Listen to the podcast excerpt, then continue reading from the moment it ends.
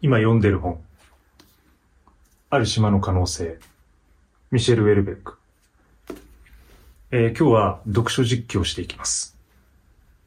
あの、YouTube でゲーム実況ってあるでしょで、読書実況があってもいいんじゃないかなと思って、誰かやってんのかなと思って、まだ調べてないんですけど、でもなんかちょっと著作権的にね、怪しいところあるんでね、うん、あのー読んでいきたいと思います。あの、声には出さないよ。うん。で、実況していく感じ。うん。実況できるかどうかわかんない。あの、自分への、自分との戦いというか、結構挑戦的な、あの、動画になると思います。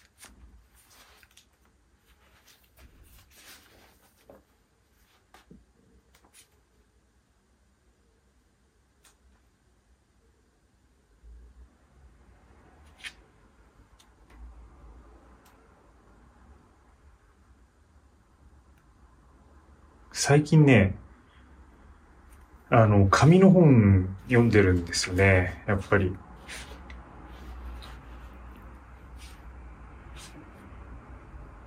なんかね、Kindle、だいたい電子で iPhone で読んでるんですけど、本だとやっぱ増えるので。増えると、やっぱ本って、やっぱ紙って重いんですよね。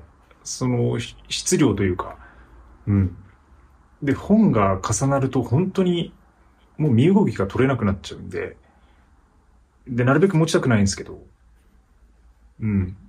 でもね、紙の本ってやっぱりいいなっていうか、最近小説読んでないなっていうかね。で、この間本屋さんに行って、もう20冊ぐらいかな。20冊も買えなかったかな。1万円分ぐらい買おうと思って、適当にバーって、あの、本を買ってきました。で、そのうちの1冊です。はい。全然実況になってない。ね、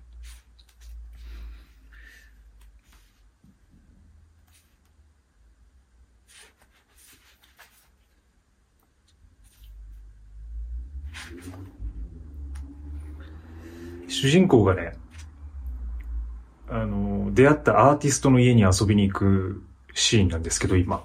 うん。なんかね、アーティストの彼が、こういう風に喋ってます。図式化すると現代のアートには3つの大きな傾向がある。まず第一の傾向。最も幅を利かせ、補助金の80%を吸い上げて、そして一番の高値で売れている傾向は、俗に言うスプラッタというジャンルだ。切断、人食い、摘出の類。例えば、連続、〇〇とコラボコラボレートする作品などはこれに含まれる。第二の傾向はユーモアを、ユーモアを利用するジャンル。美術史上を露骨に皮肉る、ベンのような作家の作品や、より繊細なケースとしては、ブロータースの作品が挙げられる。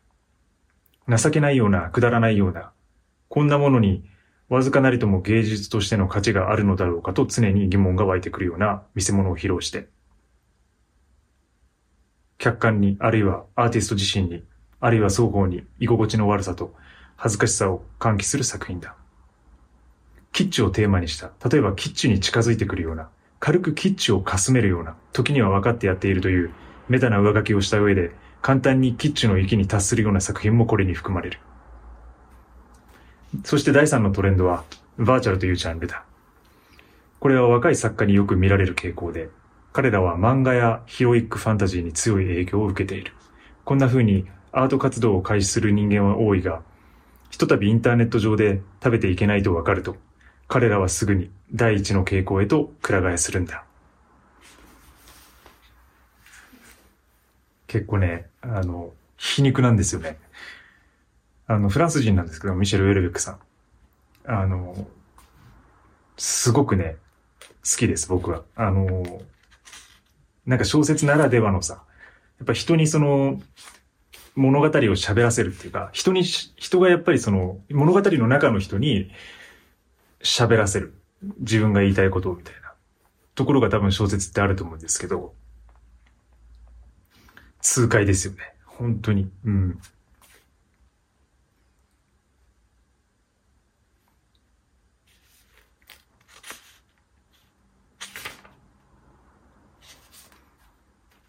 ちょっとピーな感じのね、ワードが多い、多いんでね、あんまり、あんまり実況できないな、これね。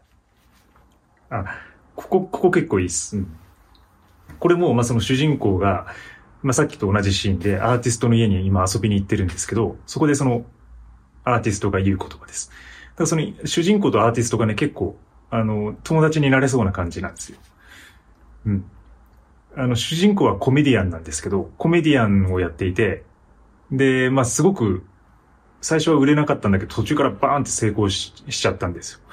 で、いろんなこの知り合いができる中で一人のアーティストと知り合うんですけど、うん、その人の家に遊びに今行ってる感じですね。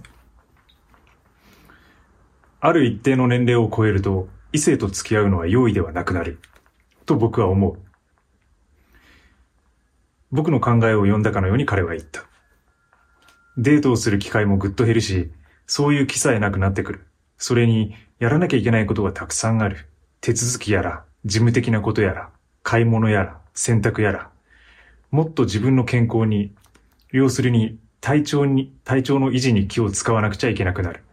ある一定の年齢を超えると人生はとりわけ事務的なものになるんだ。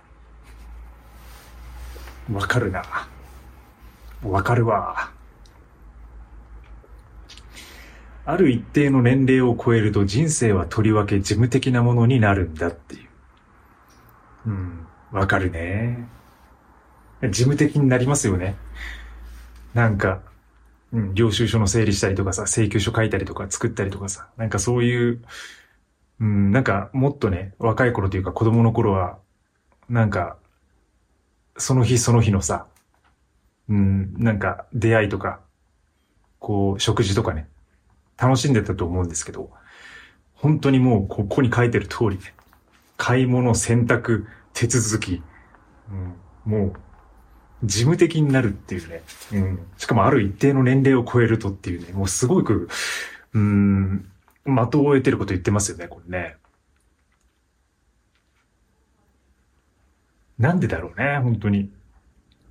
しかもある一定っていうのはそのな何歳なんだろうねっていうのもあるよね。まあそれはまあ人によって、あるいは文化によって違うんだろうけども、うん。やっぱ30、40とか、まあある、まあある程度その辺のこう区切りがあるのかもしれないですよね。うん、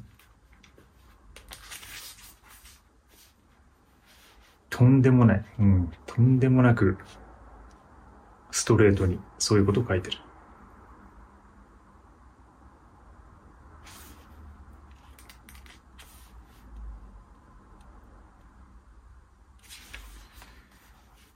事務的になっちゃうんですよね。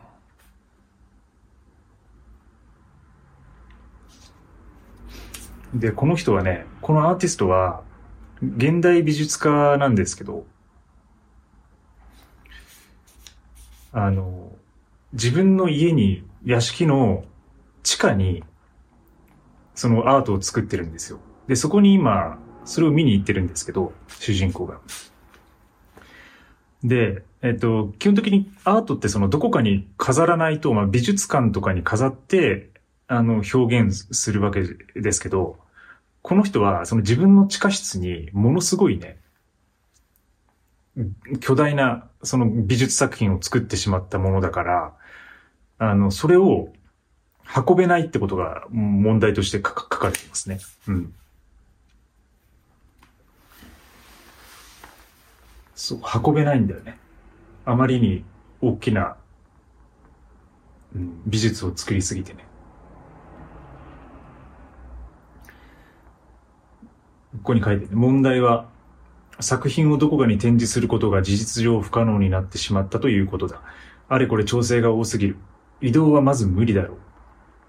一度、造形美術委員会から視察が来た。この家を買うとか、作品をビデオ化してそれを売るとか考えているんだろう。っていうセリフがあるね。うん。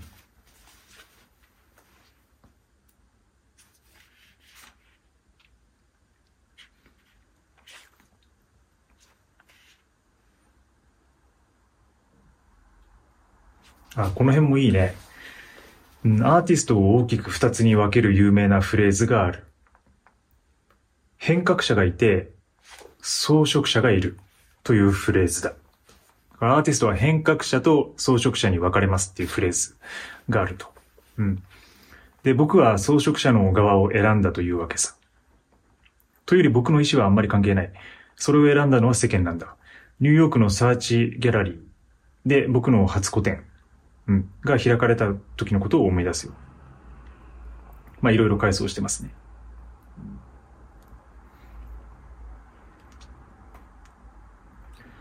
変革者というのは世界の残忍さをそのまま受け入れて、そして一段と激しい残忍さで世界に応酬できる人間のことを言うのだと思う。単に僕はそうした勇気がなかった。ただ野心家ではあったんだ。結局、装飾者の方が変革者より野心家なのかもしれない。デュシャンが現れるまでは、アーティストが目指す究極の目標は個人的でありながら的確な、要するに人の心を動かす世界のビジョンを提案することだった。それでもすでに恐ろしいほどの野心だ。デュシャン以降、アーティストは世界のビジョンを提案するだけでは満足できなくなった。アーティストは自分独自の世界を作ろうとする。アーティストはまさに、アーティストというのはまさに神のライバルなんだ。僕は地下室の中では神だ。僕が作ることにしたのは安らかな小世界だ。人はそこでしか、人はそこで幸せにしか出会わない。自分の作品の対抗的な面についてはしっかり自覚している。人によってはそれを思春期の諸問題に体当たりしないで、切手収集や、押し場、押し場の標本や、何かキラキラした綺麗な色だけに取り囲まれた小世界に引きこもる若者たちの態度に例えるかもしれない。誰も僕に向かって、あえてそんなことは言わないけどね。僕は R プレス誌のほか、ヨーロッパの大体のメディアから好意的に評価されている。でも僕は造形美術委員会からやってきた女性の目に軽蔑の念を読み取った。彼女は細身で、白い革のジャンパーを羽織っていて、すごくセクシーだった。彼女が僕を無力で病弱な小さな子供とみなしていることはすぐに分かった。彼女は正しい。僕はまさに無力で病弱で生きる力のない小さな子供だ。僕には世界の残忍さを受け入れることができない。どうしてもできない。それだけのことだ。語るね語るねうん。語るよ、ちょっとね。